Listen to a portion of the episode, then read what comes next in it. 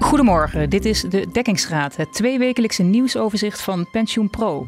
Het is woensdag 2 november en ik ben Ilse Akkermans. De verzekeraar ASR neemt de Nederlandse activiteiten van verzekeraar Egon over. En dat heeft grote gevolgen voor de pensioenmarkt. Als de solidaire premieregeling in het nieuwe pensioenstelsel dit jaar al is ingevoerd, waren de pensioenuitkeringen niet verhoogd, maar verlaagd. Dat concludeert actuaris Henk Bets na het maken van nieuwe berekeningen. Egon Asset Management komt juist uit op een lichte verhoging. En vandaag, woensdag 2 november, is het plenaire debat over de wet toekomstpensioenen in de Tweede Kamer. De nieuwe pensioenwet gaat daarmee de laatste fase in voordat erover wordt gestemd. Een dag eerder riepen tientallen prominenten de Eerste en Tweede Kamer op om de wet niet door te zetten. Daarover zometeen meer. Met mij in de studio zijn vandaag Frank van Alven en Tjibbe Hoekstra, redacteur van PensioenPro, en Maarten van Wijk, hoofdredacteur. Welkom allemaal. Goedemorgen. We praten nog even door over het verhaal achter deze ontwikkelingen. Maarten, jij hebt je verdiept in de overname van de Nederlandse activiteiten van Egon door ASR bij de verzekeraars. Wat betekent deze overname op pensioengebied? Nou, Ilse uh, ASR neemt heel Egon Nederland uh, over en daar zitten ook heel veel uh, pensioenzaken bij. Een daarvan is TKP, dat is een van de grootste pensioenuitvoerders. Mm -hmm. ook een grote PPI, dat is Egon Capital. En dan nog een heleboel andere pensioenregelingen en verzekerde DB-regelingen en ook verzekerd DC. Ja. dus daarmee creëren ze wel een soort nieuwe ja, kampioen op de, op de Nederlandse pensioenmarkt. Mm -hmm.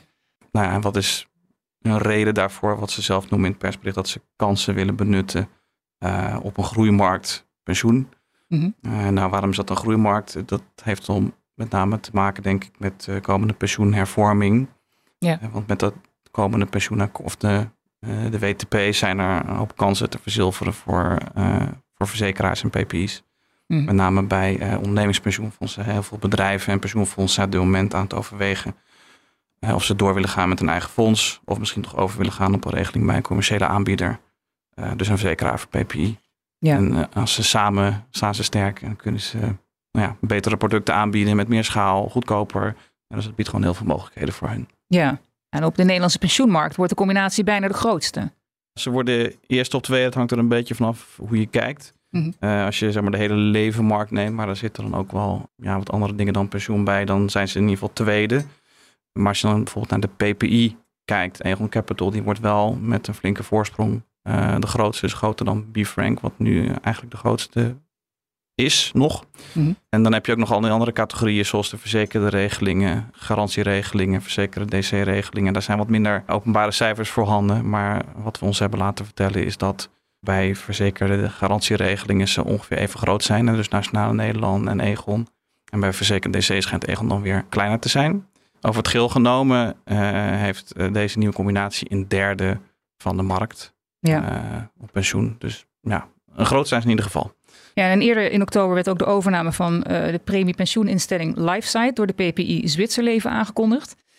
Het is misschien te vroeg om te spreken van een consolidatieslag, maar is er een reden aan te wijzen waarom deze overnames juist nu gebeuren? Ik denk dat een consolidatieslag wel een, een prima woord is om te beschrijven wat er op dit moment is gebeurd. Er zijn, een, nou, zijn in ieder geval twee uh, fusies geweest, maar daarnaast ook nog een aantal overnames afgelopen tijd uh, op de markt voor PPI's. Mm -hmm. Ja, je ziet dat eigenlijk in de hele pensioenwereld. Hè. Ook pensioenfondsen zijn uh, afgelopen jaren wel bezig geweest met consolideren, samenvoegen, kleinere fondsen op, gaan in grotere fondsen. En dat doen ze, ja, het heeft ook met schaal te maken. en het heeft te maken met de komst van het, van het pensioenakkoord. En dat pensioenakkoord dat betekent gewoon ook heel veel werk ja. Uh, er moet heel veel omgegooid worden in de regelingen, in administraties enzovoort. Uh, je moet toch anders gaan werken en dat betekent ook wel een flinke investering. Uh, en er zijn een aantal partijen, bijvoorbeeld in het verleden ABN AMRO en Rabo PGGM, die hadden ook eigen PPI's. Die hebben gedacht, die investering gaan we niet doen. Mm -hmm. die hebben verkocht aan een partij voor wie dat wel een core business was. Hè. Dus ABN AMRO heeft gezegd, we gaan niet meer die pensioenmarkt in, we gaan het aan Achmea uh, verkopen. En ja, dat is natuurlijk wel echt een specialist op het gebied van pensioen. Ja. Uh, datzelfde geldt, nou ja, voor LifeSite geldt ook dat het is een relatief kleine partij uh, als eigendom van Willis Towers Watson. Dat is een adviseur die dus zelf niet echt heel veel van die uitvoeringszaken doet. Dus het moesten ze uitbesteden. Die dachten ook van, nou, dat kunnen we beter bij, um, bij een grotere partij onderbrengen. En twee van die PP's hadden ook een beetje een probleem met de administrateur. Dat was in Admirisco. Ja. Stopte ermee. En dat is ook een aanleiding uh, om ermee te stoppen. Nou, en als je dan Egon kijkt, dat is wel een beetje een buitencategorie. Die, die PPI van hun, die was op zich wel groot genoeg om voor te bestaan. Mhm. Uh, die komt makkelijk aan, maar het is een strategische keuze geweest van Egon om te stoppen met uh, dat pensioen in Nederland. Omdat ze gewoon denken dat ze in China of in Amerika meer geld kunnen verdienen. Dus. Ja, die overname deal tussen ASR en Egon is wel aangekondigd, maar nog niet definitief. Hè? Wat, wat gebeurt er vanaf nu? Nou ja, er moeten gewoon heel veel toestemmingen en administratieve dingen geregeld worden in de eerste fase. Het is nu aangekondigd. Nou goed, dan moet er nog officieel toestemming komen van de aandeelhouders, zowel van ACR als uh, van Egon. Mm -hmm. uh, dan heb je nog allerlei toezichthouders die nog in moeten stemmen. De Nederlandse Bank, uh, Autoriteit Consumenten en Markt. Om te kijken of er geen monopolies ontstaan bijvoorbeeld. Ja. dus dat verwachten ze eigenlijk pas medio volgend jaar af te ronden. En tot dan gaan die bedrijven gewoon door zoals ze nu gaan. daarna gaan ze echt het operationele samenvoegen doen. En daar trekken ze nou, voor pensioen uh, ja, drie, vier uh, voor uit. Dus dat is echt best wel een periode. En uh, pensioen duurt ook wat langer, zeggen ze juist omdat ze nogal druk zijn met het pensioenakkoord. Hè. Dus de change capacity, zoals ze dat noemen. Of de veranderkalenders, nou, om nog wat een jaar gewoon tegenaan te gooien. Die zitten vol, want ze zijn bezig met het pensioenakkoord. Ja. Dus dit komt er allemaal nog bij. dus daarom hebben ze daar wel wat meer tijd voor nodig. Dankjewel, Maarten. Graag gedaan. Actuaris Henk Bets maakte nieuwe berekeningen. Als de solidaire premieregeling in het nieuwe pensioenstelsel dit jaar al is ingevoerd, waren de pensioenuitkeringen niet verhoogd, maar verlaagd, concludeert hij. Chibbe, je hebt Henk Bets daarover gesproken. Kun je uitleggen hoe het komt dat de pensioenen dan niet hoger, maar lager waren uitgevallen? Het is eigenlijk heel simpel.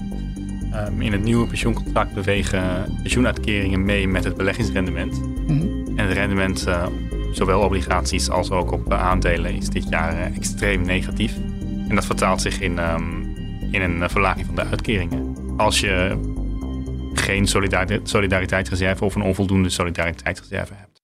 Ja, en Bets ontdekte eerder fouten in een document van Sociale Zaken dat moest aantonen dat pensioenuitkeringen in het nieuwe pensioenstelsel de inflatie zouden bijhouden. Waarom maakte Bets deze nieuwe berekeningen?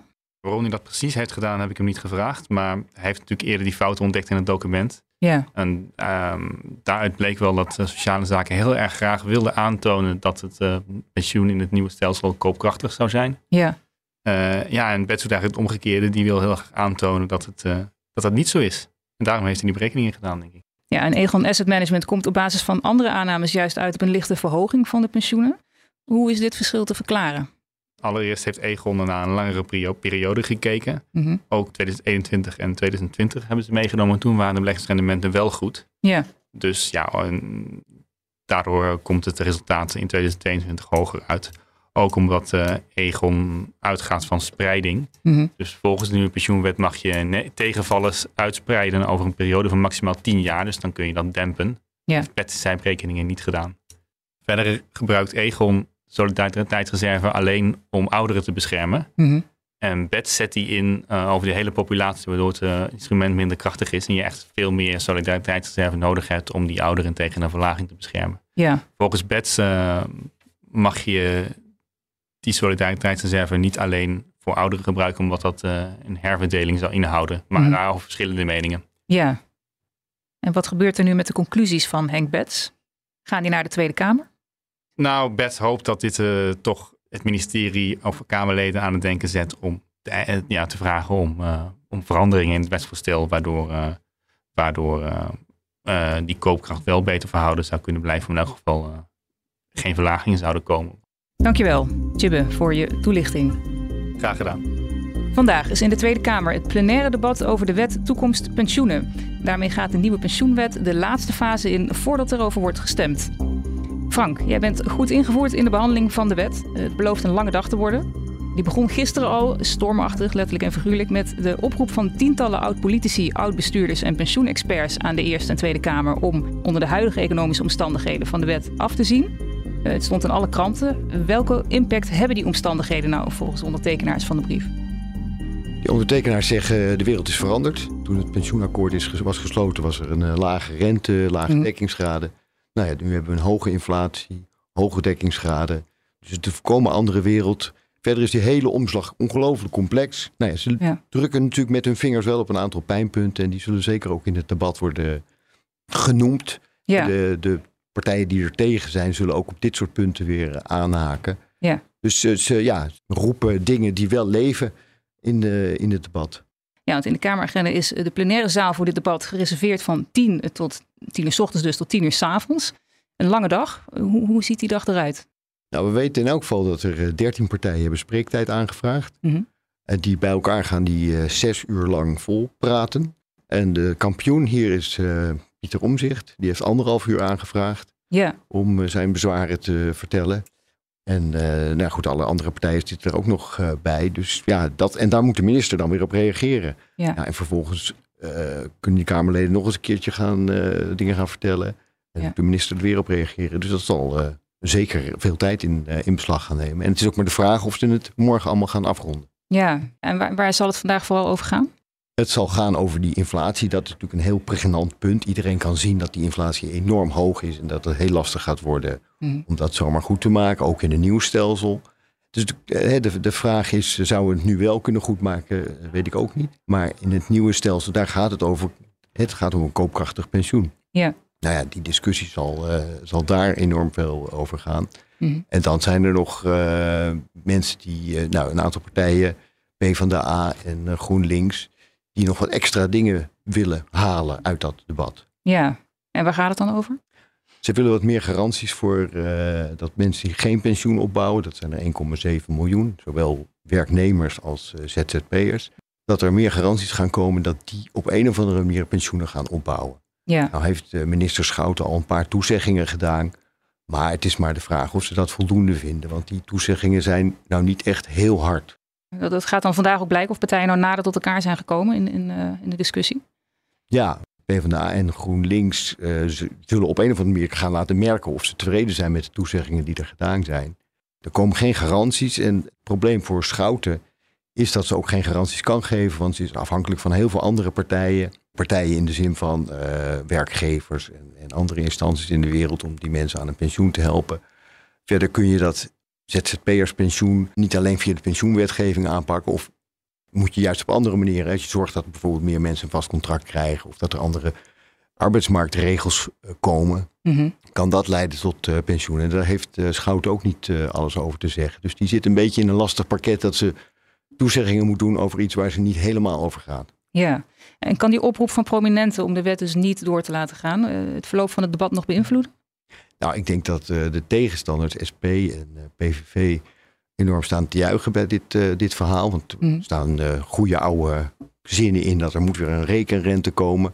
Dat, dat is koren op de molen van SP en PVV, die altijd zeggen dat is helemaal niet nodig, die, die rare grote transitie, ingewikkeld, mensen snappen het niet, slecht voor gepensioneerden.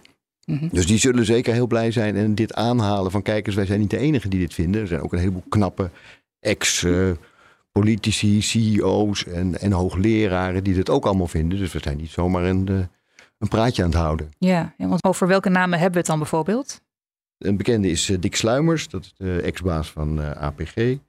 We hebben het over Dirk Bezemer, dat is ook iemand die nu veel in het pensioendebat te zeggen heeft. Maar ook oude politici als Ilko Brinkman staan erbij. Mhm.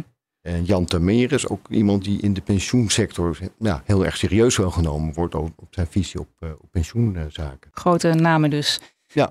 En wat gebeurt er na vandaag? Ja, waarschijnlijk gaan ze nog meer praten. Mhm. De kans dat eh, vandaag al wordt gezegd, eh, we gaan dan en dan stemmen, wordt klein geacht. Dus misschien zullen ze nog een keer een, een moment inlassen om te gaan praten. Mhm. En dan zal er ooit een moment moeten gaan komen dat je gaat zeggen, we gaan erover stemmen. Ja. Nou ja, wat daar geldt, hè, dus als, als die partijen PvdA en eh, GroenLinks zeggen, we gaan, gaan mee met dit. Nou ja, dan, dan kan het door de Tweede Kamer komen. En dan moet het nog naar de Eerste Kamer. Ja. En er zijn eh, provinciale statenverkiezingen op komst. Ja, dat is een beetje een, een deadline die geldt voor die pensioenwet. Dat als de sta- statenverkiezingen zijn geweest, de, de samenstelling verandert in de Eerste Kamer. Deze club die nu achter de wet staat, zou zijn meerderheid verliezen in die Eerste Kamer. Dan kan je hem er niet meer doorkrijgen. Dus dat speelt wel op de achtergrond bij alles van ja, laten we het wel proberen voor die tijd ook door de Eerste Kamer te krijgen. Dus dat, eh, dat is, ja en ook als je die datum, die invoerdatum hebt van 1 juli, wil je natuurlijk ook wel rond die tijd eh, de zaken hebben afgerond. Ja, blijft nog even spannend dus.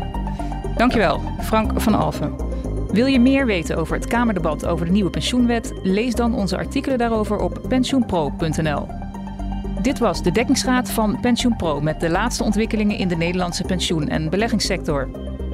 Heb je ideeën of suggesties voor ons? Laat het ons dan weten op redactie.pensioenpro.nl. Fijn dat je luisterde. We wensen je een fijne dag en tot over twee weken.